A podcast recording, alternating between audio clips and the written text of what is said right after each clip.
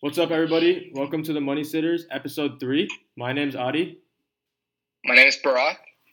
My name is Sean Moy. and like I said before, we're the Money Sitters. Today, we're going to be talking about VC. But first, let me give you a little background on what we are and what we do.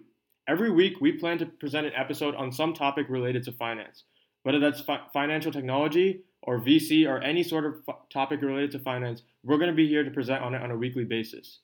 At the end of each episode, we're going to offer a recap of the market from last week, offer one stock pick we believe will succeed in the week following, and some major investments that may have occurred, along with a fun fact. Also, remember to follow us on all of our social medias. We have an anchor link if you want to access us on any major podcast platform. We have an Instagram at the Money Sitters and a Twitter at Money Sitters.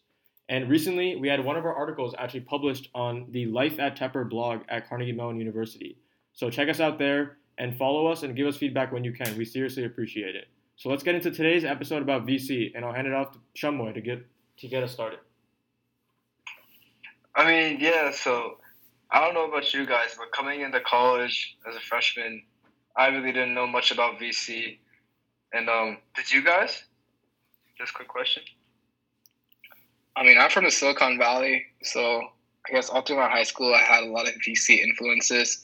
And so that was one of the reasons I was super interested in it coming into college. But then again, VC is kind of like a mysterious term to me. And I hope for the next four years and throughout my life, I get to learn a lot more about this field. What about you, Adi? Yeah, I mean, I don't know about you guys, but when I hear VC, I just think Shark Tank. Um, but Shark Tank has definitely been like the influence I've seen for entrepreneurs and investments. But like similar to Bharat, I think over these next four years, I definitely want to learn more about it and maybe even enter it in the future. Yeah, so, you know, although Shark Tank is a good place to start, there is a lot more that's actually behind venture capital. And essentially, what venture capital is, is you are the entrepreneur.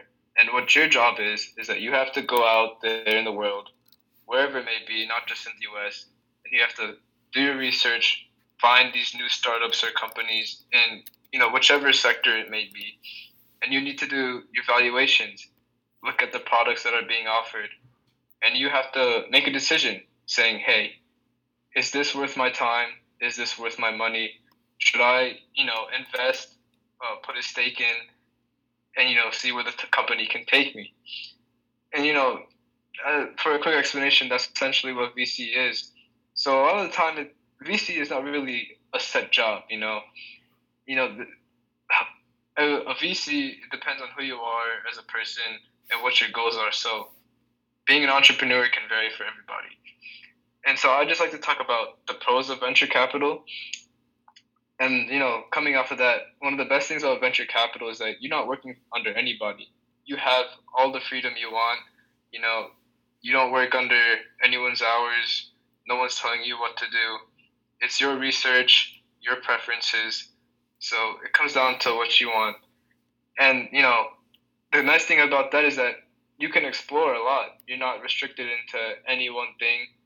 You know, because finance is a big industry, and when you work in finance, people tend to get uh, stuck in just one very meticulous job. And that's the good thing about VC is that you can go from technology to healthcare to energy, and you have a lot of freedom. And you know, while venture capital does sound like a very very great thing, there also does come you know a few cons. One thing being that although you're not working under anyone else's hours, you're still going to be working a lot of hours because finding the next Tesla, the next Apple, it's not an easy task. You have to search through a lot of companies. You really do have to do a lot of research, and you need that experience. You need to know what you're talking about, and you know it's, not it's not a short thing to do. It'll take you a lot of time. And the other con I feel like is that you know when you're an investor in the stock market or you work in the finance industry, there's not as much risk allocated with your job. You know, you're always getting a consistent pay, or you know, you know, you have you can have steady investments in the stock market, or even have like treasury yields and bonds. But as a venture capitalist, you know, a company you invest in, it can either boom or it can tank. You really can't tell. So you're just taking the best shot you have, and so with venture capital, there comes a lot more risk. And with that, I'd just like to hand it over to Bharat and Adi so they can explain the terms that are related to venture capital. Yeah, sure. Um, so before I jump into the terms and scare you off a little bit, I wanted to talk a little bit about this idea of finance industry. And while VC may fall under this umbrella of finance, it has implications in so many different industries. Like Shamai mentioned earlier, healthcare, energy. There's so many ways that you can get involved. So even though you're not someone that's interested in finance, it's always a great VC is always just a great thing to think about because whatever your major is, whatever your interests are, it can all tie into VC. And that's one of the really cool things about it, right? population of people that get into VC. You have people with engineering backgrounds, you have people with sales backgrounds, you have people with more like a science background, you have people with more of an artistic background. All these different things contribute to VC, and that's one of the things that was really, really appealing to me. No, definitely. Actually, prior to us recording this podcast, when we decided that we're going to talk about VC, um, this was exactly what hit my head. I was like, you know, our podcast is about finance. We say we're going to cover all these aspects about finance. And traditionally, VC is not always considered your normal uh, definition of finance, as most people would try to look towards like Wall Street or big market investments. But VC is definitely a portion of finance, but like Bharat said, its implications are universal. And it's the only way companies come out from the bottom and become bigger on a day by day basis. So that's why, like Bharat said earlier, um, it definitely has implications everywhere, um, but it still remains under the umbrella of finance as it involves um, money and it involves investment for the future. Yeah, I mean, I forgot to mention that, but I agree with you guys. And I guess that's the beauty of it, you know, the amount of collaboration that goes into, you know, successful startups and venture capitalists. And so, with that, let's jump into venture capital terms. I mean, we have a lot to cover today, and we want to teach you the most that we can for understanding of VC and give you some of the major terms. So, if you have a conversation with a VC or something in like a random coffee table, you can have a very proactive and intelligent conversation with them. So, the first topic that we're going to be talking about is called the term sheet. So, essentially, this is basically one of the most important documents that you will come across and it is the document that is between an entrepreneur and a VC. And as you know, VCs invest in many different companies. It's a way to track their investments. So a term sheet basically outlines, like the blueprint of this entire deal that is going to be going on. So you'll be talking about equity here. You'll be talking about different factors that are going to be implemented. Whereas, like when you as a VC are going to be entering in as an investor to a, to a startup company, there's a lot of legal things involved. Um, you're going to have disagreements. So all these things need to be outlined specifically in the term sheet. Definitely. Um, like Bart said, the term sheet is going to be the most important document between the investor and the founders of the company. Um, if there were a few things you guys had to know as an introduction to the term sheet, there are probably four key terms.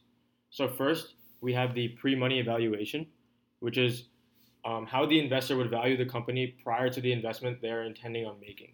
So that is looking at the company's financials, whether that's revenue or customer acquisition costs or any other statistic to determine some sort of valuation for the company prior to that investor's investment.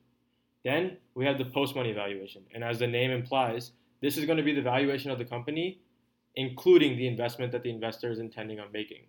So after the investment determines the right number and the right portion of the business that they want to acquire, they can then come to a conclusion on what the post money valuation would look like.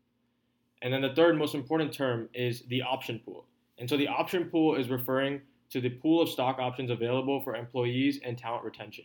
So this is accounting for all the stock or equity that is um, accounted for leaders of the company, founders of the company, or even investors in the company. And then whatever is left over is going to be allocated to new talent to retain them from other companies and keep them within the startup world, and allows them to gain benefits down the line once the company sees growth in the future. So, the term sheet is definitely going to be a very important document for investors to communicate how they feel about the company to the entrepreneur, and more importantly, for the entrepreneur to understand whether this investment makes sense for their future. Now, we're going to move into um, some other generic terms that investors may look into when deciding whether this company is correct for them. And I'll hand it off to Bharat to talk about the available market and things beneath that.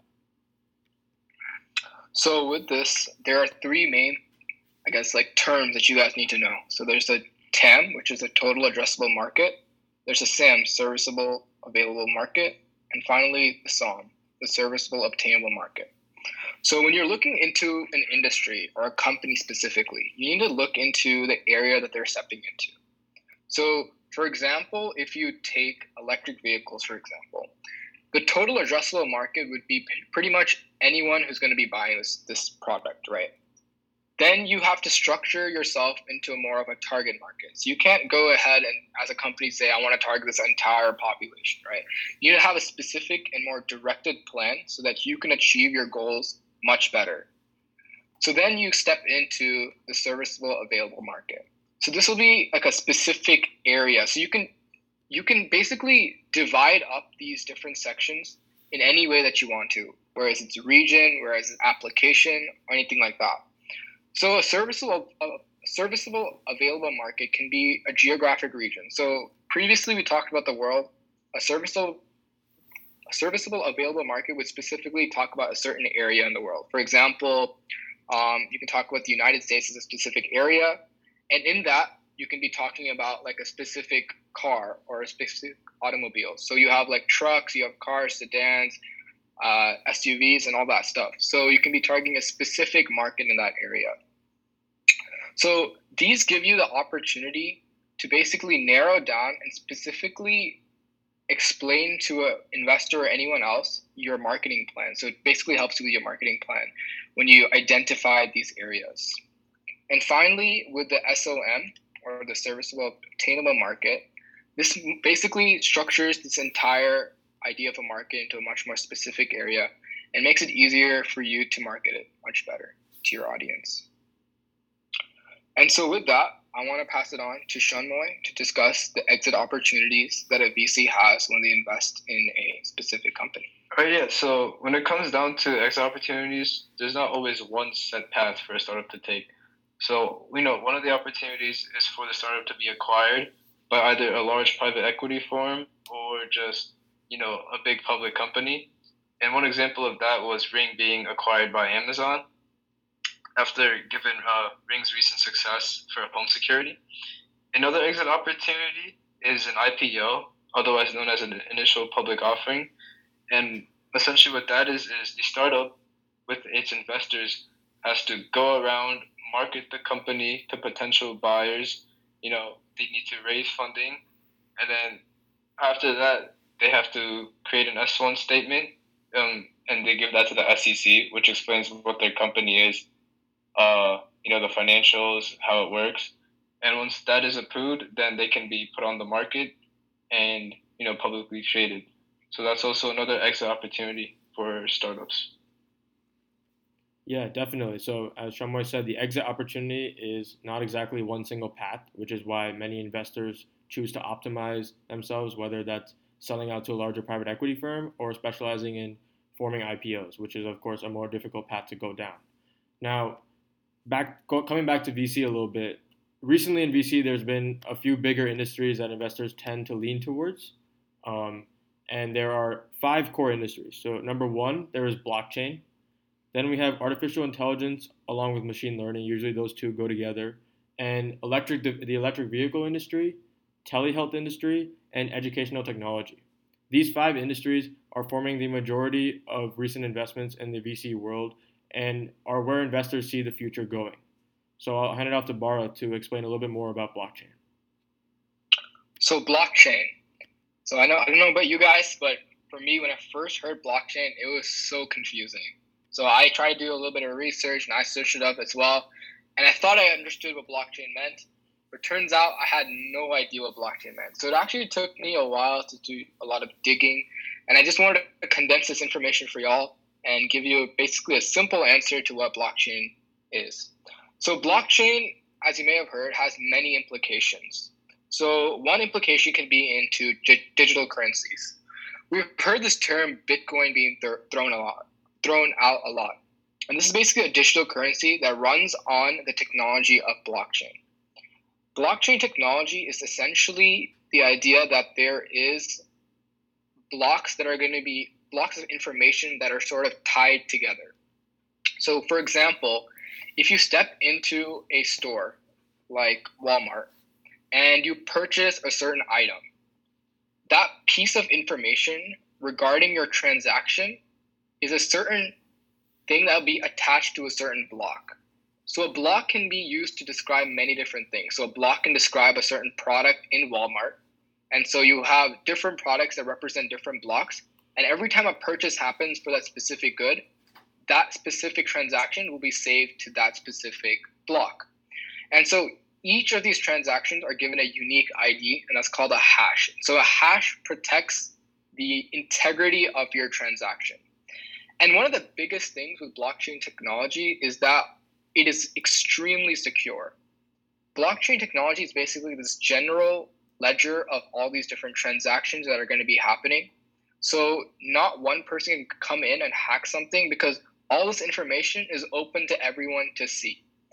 And with that being said, if you alter one aspect of the block, you're basically going to be altering previous aspects of the block as well. So it's extremely hard for hackers to really get into this and mess up the entire system. And so that's one of the reasons why many different industries are moving to blockchain to sort of funnel their growth. So another industry that is using, using blockchain is actually the healthcare industry. And you might be wondering how does healthcare play a role and how do they utilize blockchain? Well, EHR documentation or electronic health record documentation is actually a very big deal in the healthcare industry. And basically, it's a lot of the legwork that happens when you go to a doctor's office, for example. So they have information of your entire visit, and that information would be saved onto a blockchain ledger, basically. And with that being said, your information is going to be highly secure and it'll allow for people to easily access it. So in the healthcare administration, it's very easy to access it. So with blockchain, as an investor, it's a very endless opportunity. It's like it's almost like this big area where you can almost enter any industry and have blockchain as sort of the reason why you're entering this industry. So blockchain has very has a very large implication in many different industries, and it's going to be interesting to see how it's going to be moving and progressing in the next decade. Personally, I believe that blockchain is going to be the, de- the technology of our decade right now. So it's going to be interesting to see the implications and the way that we're going to be using blockchain to sort of transform our society today. And so I'll transfer it off to Adi to talk about the educational technology space. And I know this industry is booming uh, especially with the pandemic. So, Adi, what are your thoughts on it? Definitely. So, I mean, I think when most people hear educational technology, they might think something uh, relatively boring compared to all the other technology advancements that are occurring in the world. But like Bharat mentioned, um, due to the COVID 19 pandemic and the transfer to remote learning across all major universities and institutions, including high schools as well, we've seen a big boom in the market and an instant revitalization within the stocks and the prices that they're holding now. So, the educational technology market as a whole is the application of digital technology to deliver new forms of learning architecture. And it has four core subsectors. We have lower education, which offers a remote K to 12 experience. Then we have higher and self education. So, this is your university or professional grade education, along with people who are in industries already working who want to learn further using applications such as LinkedIn Learning or Coursera. Then we have submission portals. These submission portals allow teachers, professors, or any other faculty to auto grade student work and also uphold academic integrity as they're able to compare one person's work to another's to make sure everyone is doing their own work. And lastly, we have talent recruitment. Talent recruitment, talent recruitment software allows universities, high schools to select teachers and professors that would best cater to their student population. This makes it very easy for the hiring process, especially in the new virtual world that everyone is living in. So, educational technology is definitely going to have big implications in the future. And one of the things that we're seeing now is that as universities have immediately switched to remote learning within the three month period starting from March down to April or down to May last year, we've seen a big rise in the educational technology market. So the reason investors are leaning toward it right now is because they believe that coming out of the pandemic, we will continue to experience remote learning in a lot of places.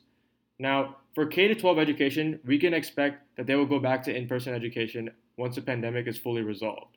However, when it comes to higher education, we can expect that many institutions and universities will offer a remote learning experience for those who need a flexible schedule and cannot work on the university's time. This will call for a whole other market and a, whole, a, lot, a lot more software that can involve in the world of educational technology. And lastly, we have self education. Self education has been around for a while now through online courses on Coursera, LinkedIn Learning, or Udemy. But after the pandemic, and especially during the pandemic, many people have realized that self education is a very good way to get university grade education for a lot less for a lot less money and on their own schedule as well. Which is why a lot of pieces of software are coming out now to help uh, provide certified education certificates after completion after completing certain courses and tests. So that's an overview of educational technology. Um, it definitely has a lot of potential in the future. In fact, currently it holds a growth rate of about 16% through 2025 and is expected to be valued as a $400 billion global market by 2025 as well. And currently it sits at $120 billion. So there's a lot of growth to expect within the next five years. So the investors currently are very intrigued by the market because of the growth that is expected, especially due to the COVID impact that has come along. And more importantly, because they're seeing almost almost 800 startups on a yearly basis. And these 800 startups are extremely niche products, such as Symbolab, for instance. Symbolab is essentially a combination of many algorithms that allow students to solve complex math problems. And they were recently acquired. They were recently acquired so that their software can be implemented into a self-educational software, which is why a lot of investors that are investing in the educational technology market are not looking to go for an IPO, but instead, as Shumway mentioned earlier, to be acquired by a larger, whether that's a public or even a private company that can apply their technology in broader broader ways. So yeah, educational technology is going to have a lot of potential over the next five years. Um, we can see a lot of growth coming in along, and the best part about educational technology is that it's not a domestic market by any means. In fact, it is one of the most globalized markets out there. And the largest player, known as Byju's, is actually a foreign player from India, valued at $5.4 billion on its own. So investors are not only seeing startups come in the United States, but they're seeing them come from all around the world and apply to those specific markets, which is what makes it so intriguing. Moving on, I'll have Shumway explain the electrical vehicle market as well. Yeah, I mean, before I go on to explain the electric vehicle market, I just do want to emphasize how you talked about how there's a whole new market to be explored with educational technology. I mean, for instance, colleges being able to offer a you know remote learning experience uh, in addition to their in-person learning experience. I mean, this is really beneficial to foreign students and also those who just cannot afford to pay, you know, the complete cost of living on campus and whatnot. So I really do think it just brings the best of both worlds. But um, yeah, moving on to the EV industry. I mean, unlike blockchain, I'm certain that most of our viewers know what EV is and the impact it's had. You know, notably Tesla. Uh, you know, with the given election and Joe Biden winning, a lot of the EV market has started to do well. Uh, because you know we need to reverse climate change, and the plans to you know reverse that. California, for instance, hopes to you know have electric vehicles by 2050. China too has placed a big emphasis on their EV market they're trying to go all green. And so a big future just in general is EV. You know, Toyota, Honda, um, Ford, these are all companies that used to rely on gas. And after seeing the likes of Tesla, uh, NIO, Workhorse, Hyliion, you know, these new companies that are creating electric batteries, electric vehicles, uh, that, you know, not only cost the cost the consumer less money and are also more efficient, these companies are starting to learn how to keep up and they're starting to create their own electric vehicles. And so I just like to pull up uh, a quick fact that so in 2019, the estimated units were 3 million, 3.2 million for electric vehicles. And by 2030, it's now expected to reach 26.9 million units. And I mean, that's just an insane growth rate for manufacturing cars. We haven't seen numbers like that in a long time. You know, not since uh, regular gas cars were released back in the 1900s. So I think that electric vehicles have a big spot in VC and investors are definitely to look at looking to you know put their money in this area. And with that, uh, I'd like to give it back to Bharat to talk about telehealth and AI and machine learning. Sure, Shumway. Um, so telehealth is going to have major implications, right? So after COVID, and we're still in COVID, but during this pandemic, I think a lot of importance has been put onto telehealth. A lot of people are not going to be entering the hospital anymore because of the risks involved with especially COVID. And so a lot of people are moving to other options, right? So for a long time, we've been relied on WebMD. As non-doctors, non-physicians without a huge background in this area, a lot of times when we have a sort of condition, we immediately go to WebMD to search up our symptoms and see what happens. And usually we come up with the most bizarre outcomes, like some disease or something like that. And it ends up not being that case. But in recent years, we've seen a lot more development and technology and information that is more accurate that has been putting uh, that is put on the internet, so people like us can really identify what we're working with or what's happening to us. So I know a lot of the times when we when I have to visit the doctor's office, for example, I don't actually visit it physically, right? I have like a virtual video conference with my doctor. I have a conversation, and that's really how appointments are really going on right now. So with that being said, it's kind of interesting to see how like for me honestly, I don't know about you guys, but I never expected to have appointments online. Like that's just a crazy thought to me. Um, what are your thoughts on that? Yeah, I mean, I think. Oh, oh, oh sorry, you go. Yeah, so when it comes to online appointments, um, yeah, when growing up, you know, going to a doctor's office was always kind of like a little experience that you had, but I don't think any of us saw that at one point we'd be forced to go into online appointments, which is why I think the telehealth sector is so prime for growth right now because a few years back when people were calling for telehealth, it was like a concept and something that may help with efficiency. But now with COVID 19, it's like a requirement so that people are safer. So I think online appointments are definitely quite interesting. My only thing would be would the diagnosis process be as effective uh, virtually compared to an in person process? But I guess as technology continues to improve, doctors will find ways to diagnose people virtually as effective as well. So it's definitely going to be an interesting next year. I mean, yeah, I agree with Adi. You know, telehealth is great in the sense that you know we can prevent sickness. Everyone is not accumulating at the doctor's office, leaving germs on the, whatever chair they touch or whatever table they touch, and it also you know keeps our healthcare workers a little bit more protected as well. But as mm-hmm. as Adi already mentioned, you know, I do worry that you know with the calls that I have with my doctor, is she really able to diagnose me to the best of her ability, where, rather than in person? You know, what if something's wrong with me and online you know, we think I'm okay, but I'm really not. So that, that's just one thing that does scare me. So hopefully we can find a solution to that in the future. And actually, I think a great that's a great transition on how we're going to be able to find solutions in the future. And that kind of brings me to the point of AI and ML and the implications of AI and ML in the healthcare industry and also how it's transforming a lot of different industries. This is very similar to the blockchain. However, I believe it's a little more simpler in that AI is basically training intelligent machines, and ML is basically using data sets to figure out patterns to sort of solve future problems, I guess, if you can say. So, if you're going to be looking at, for example, healthcare data, right? So, you could have different variables such as patient age, patient gender, uh, patient's conditions, um, the different symptoms that they had, and using that data, you can you have like a large, probably have a large data set, and you can make predictions on future patients.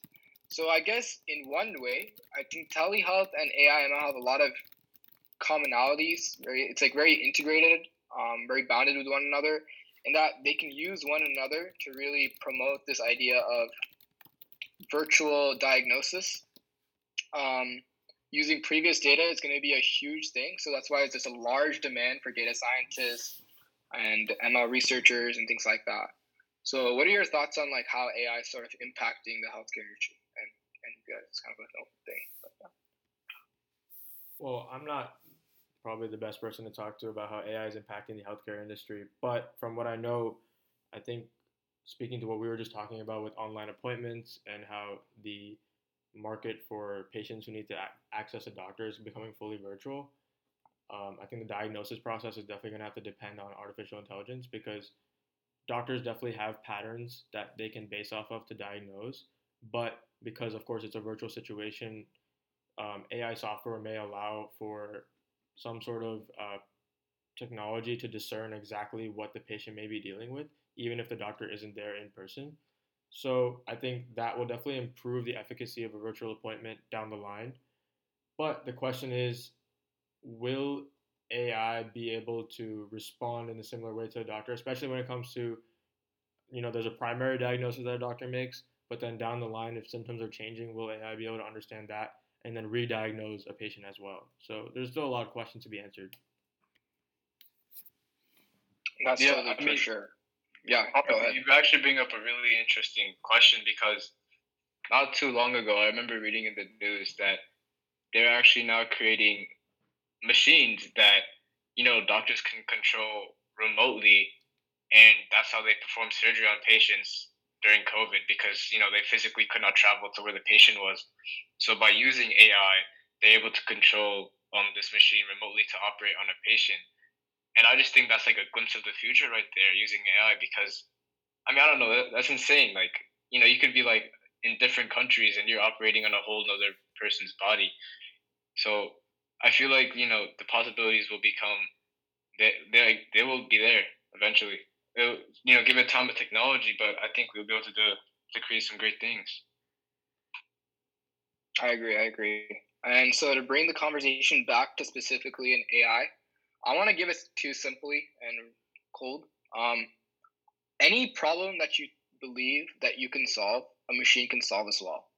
And so AI has probably the most limitless possibilities in that there's AI being utilized in almost anything, right? So facial recognition, robots, um, basically anything that a human can do, we theorize that a robot or a computer can do as well. So the implications are endless, and AI is going to be super interesting. I know personally, I want to get into AI after I graduate from college. Um, maybe join a startup or something like that. But that's a conversation for a later time. Um, and so with that, I believe that we're going to be stepping into more of the recap for the stock market.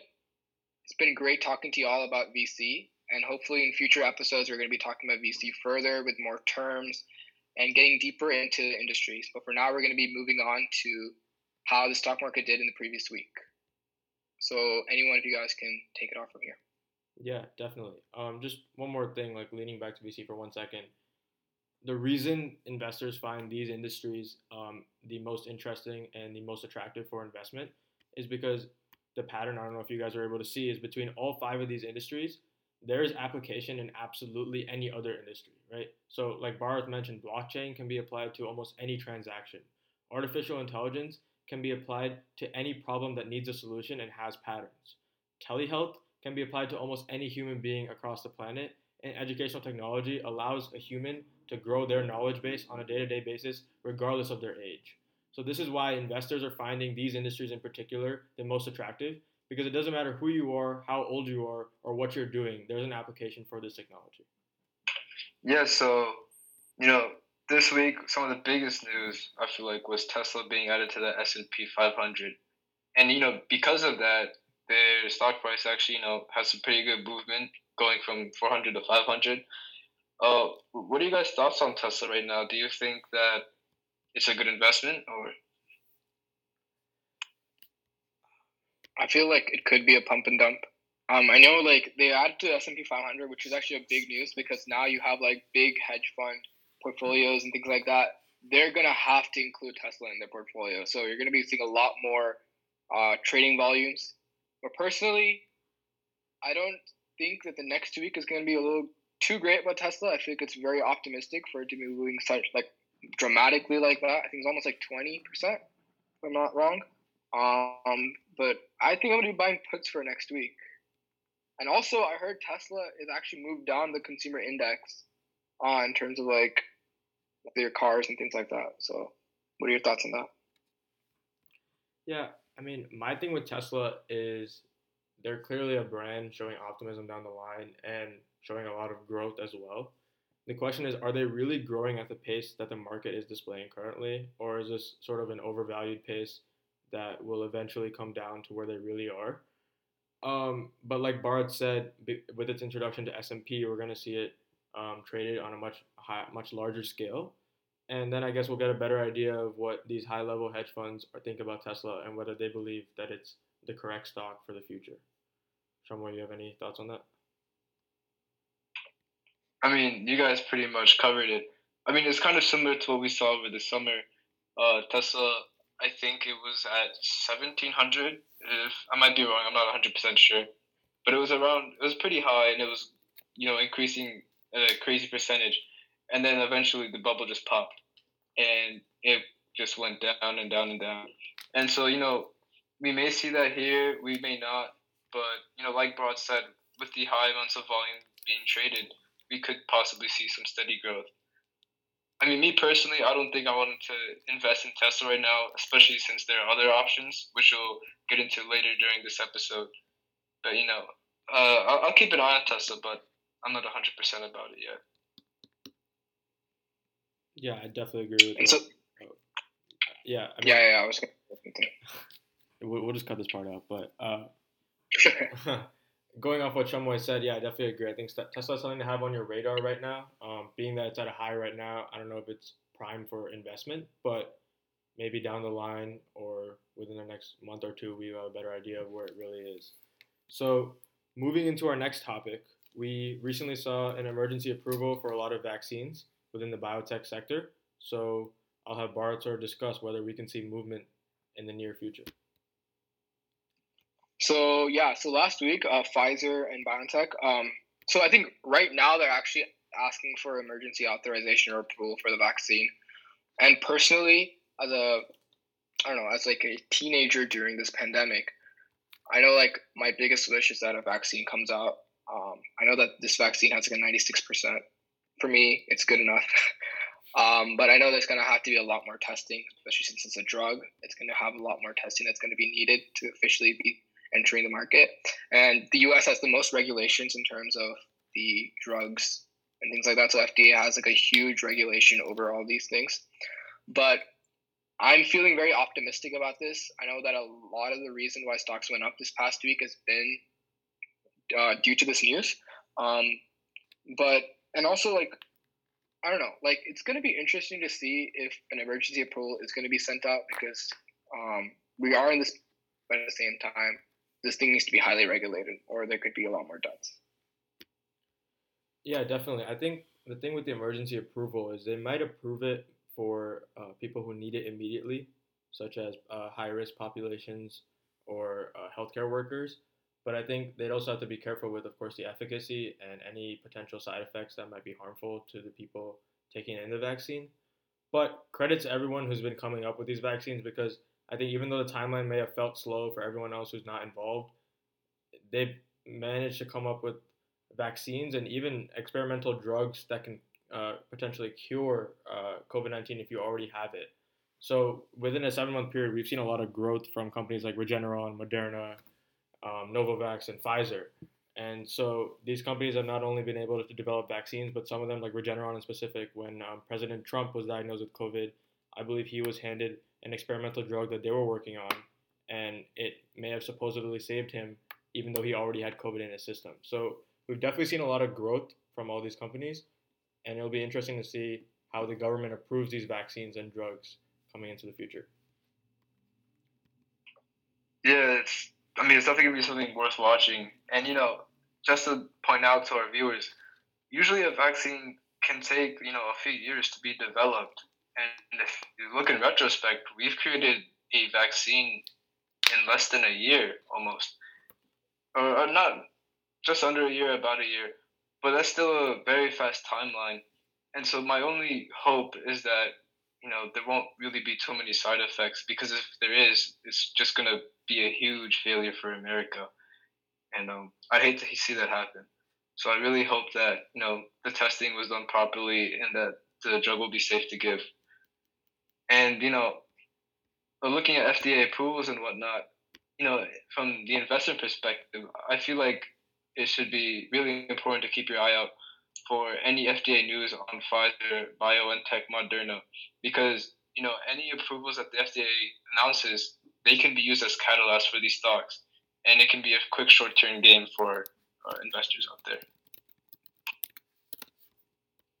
And so, with that, let's go moving into more of the holiday spirit, the holiday season. We're going to be talking about the Thanksgiving rally and the holiday rally. Is this a myth or reality? Um, so, Thanksgiving, we have Black Friday, a lot of consumer spending. With COVID, I mean, we've seen e commerce growth a lot in the past, but with COVID especially, um, there's going to be almost like very less to none of in person shopping so, what do you think? Um, what is the consumer psychology in this, and how do you believe the market's going to be reacting to this weekend, the coming weekend, and then the further weeks? Yeah. So, in a normal scenario, uh, not accounting for COVID, usually we see that uh, prior to a major holiday, there is a little bit of a spike in the market. Nothing dramatic, but there definitely is an uptick. Um, but as Barth mentioned with COVID, being in the world now and affecting almost every industry, it is also going to affect Black Friday and the experience of Thanksgiving. So we can expect a lot more customers. In fact, definitely a high majority of customers to be shopping online and through portals like Amazon or any other major retailer. And so I definitely think the stock market this year, of all years, will see a much larger rise, especially within the tech and more specifically e commerce sector, due to the Black Friday sales that we can expect at a much higher rate virtually this year in specific?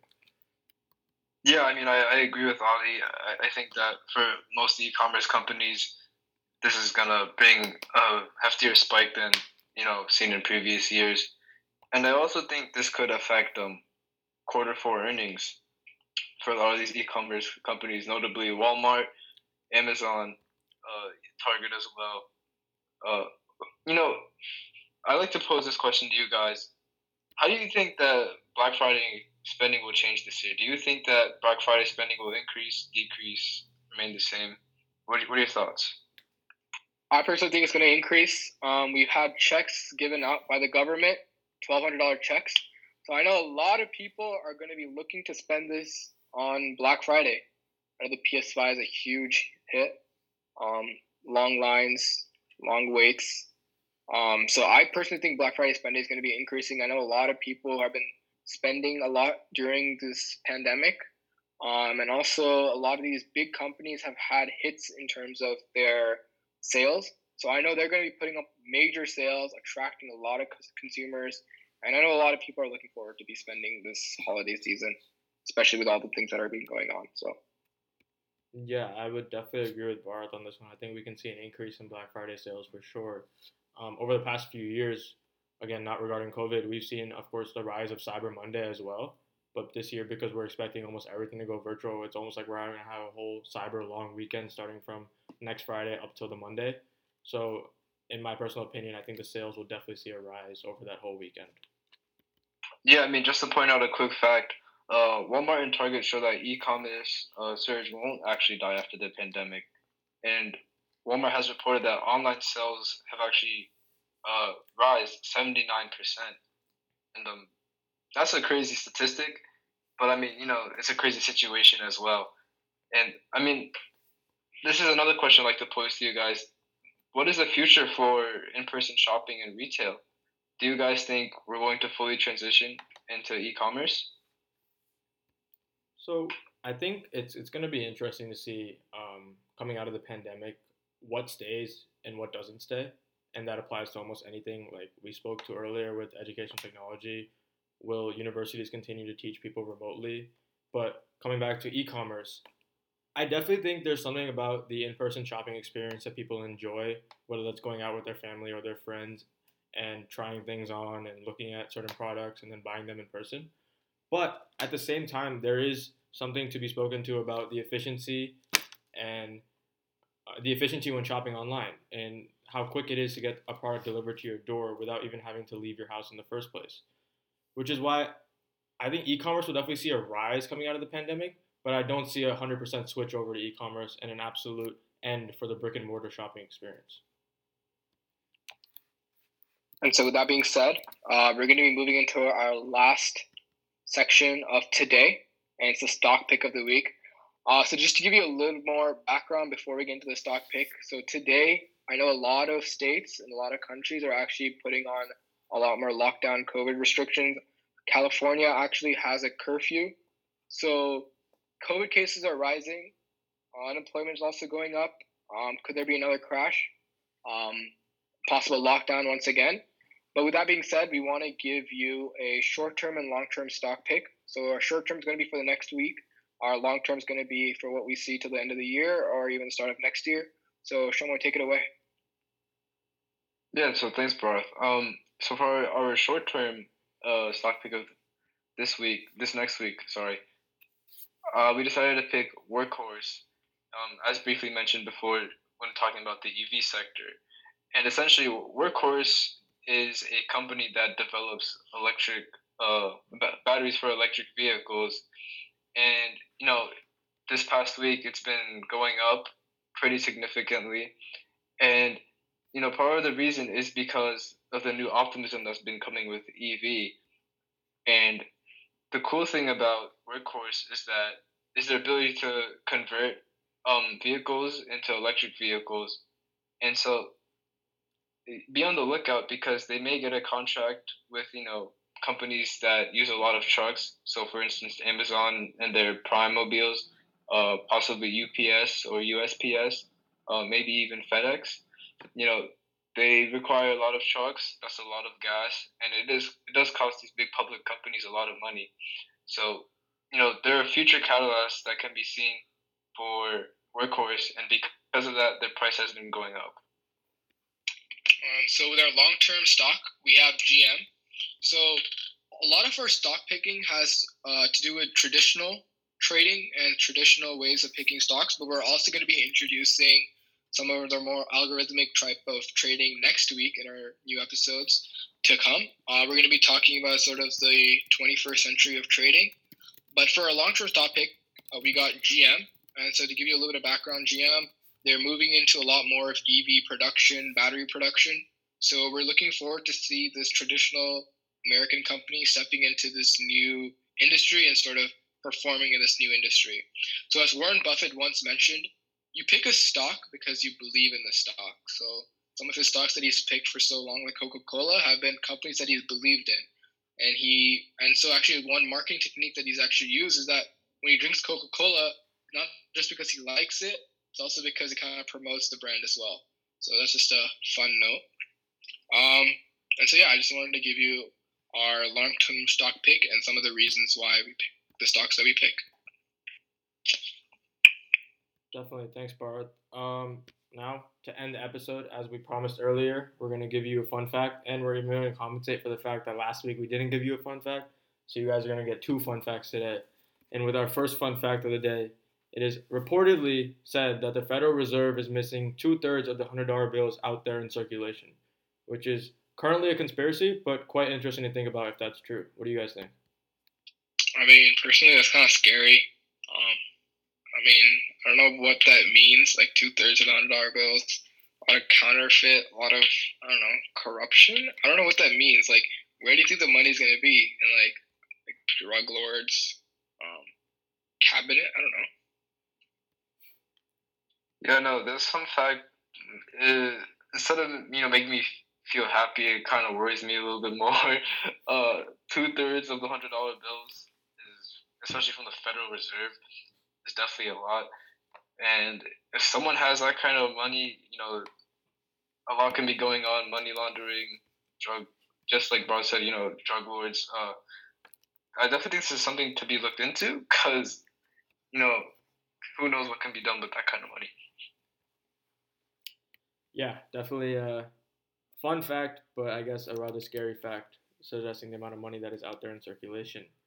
And then our second fun fact of the day or the week is that the flu can live on a dollar bill for about 17 days. And I guess that alludes to why money can be a dirty thing. What do you guys think on that one?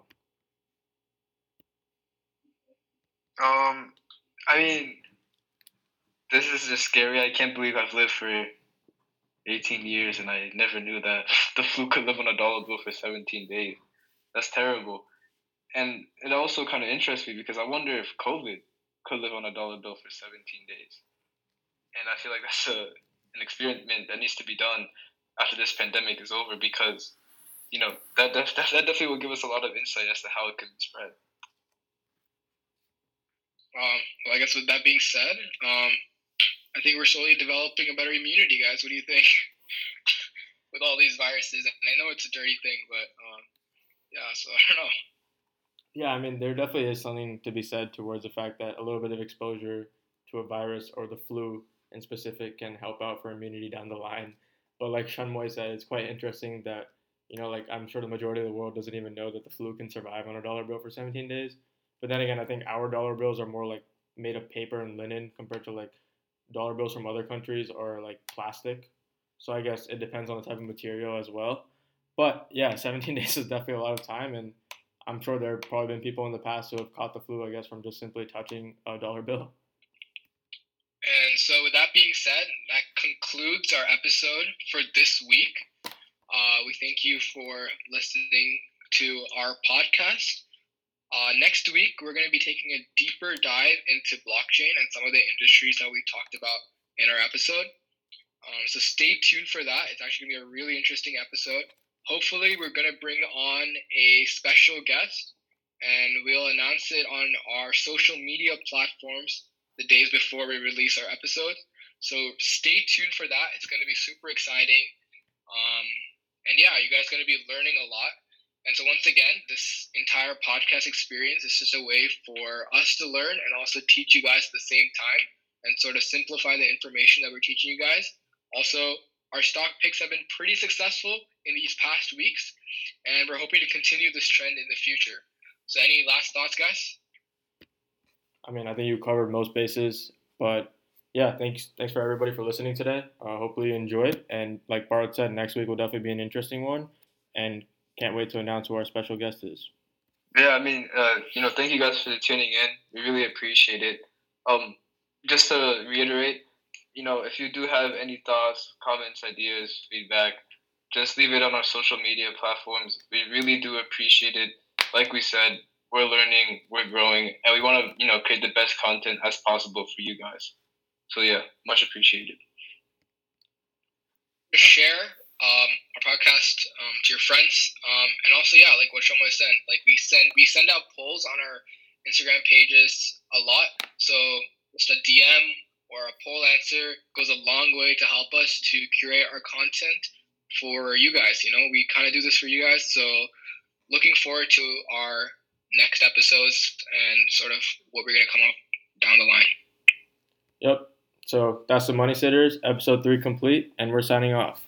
Thank you.